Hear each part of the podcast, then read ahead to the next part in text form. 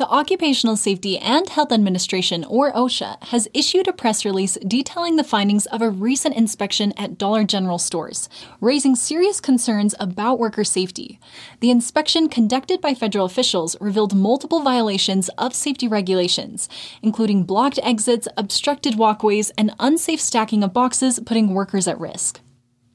According to the inspection report, exits were found to be blocked with merchandise, making it difficult for workers to evacuate in case of an emergency. Walkways were obstructed with boxes, creating tripping hazards and impeding safe movement throughout the stores.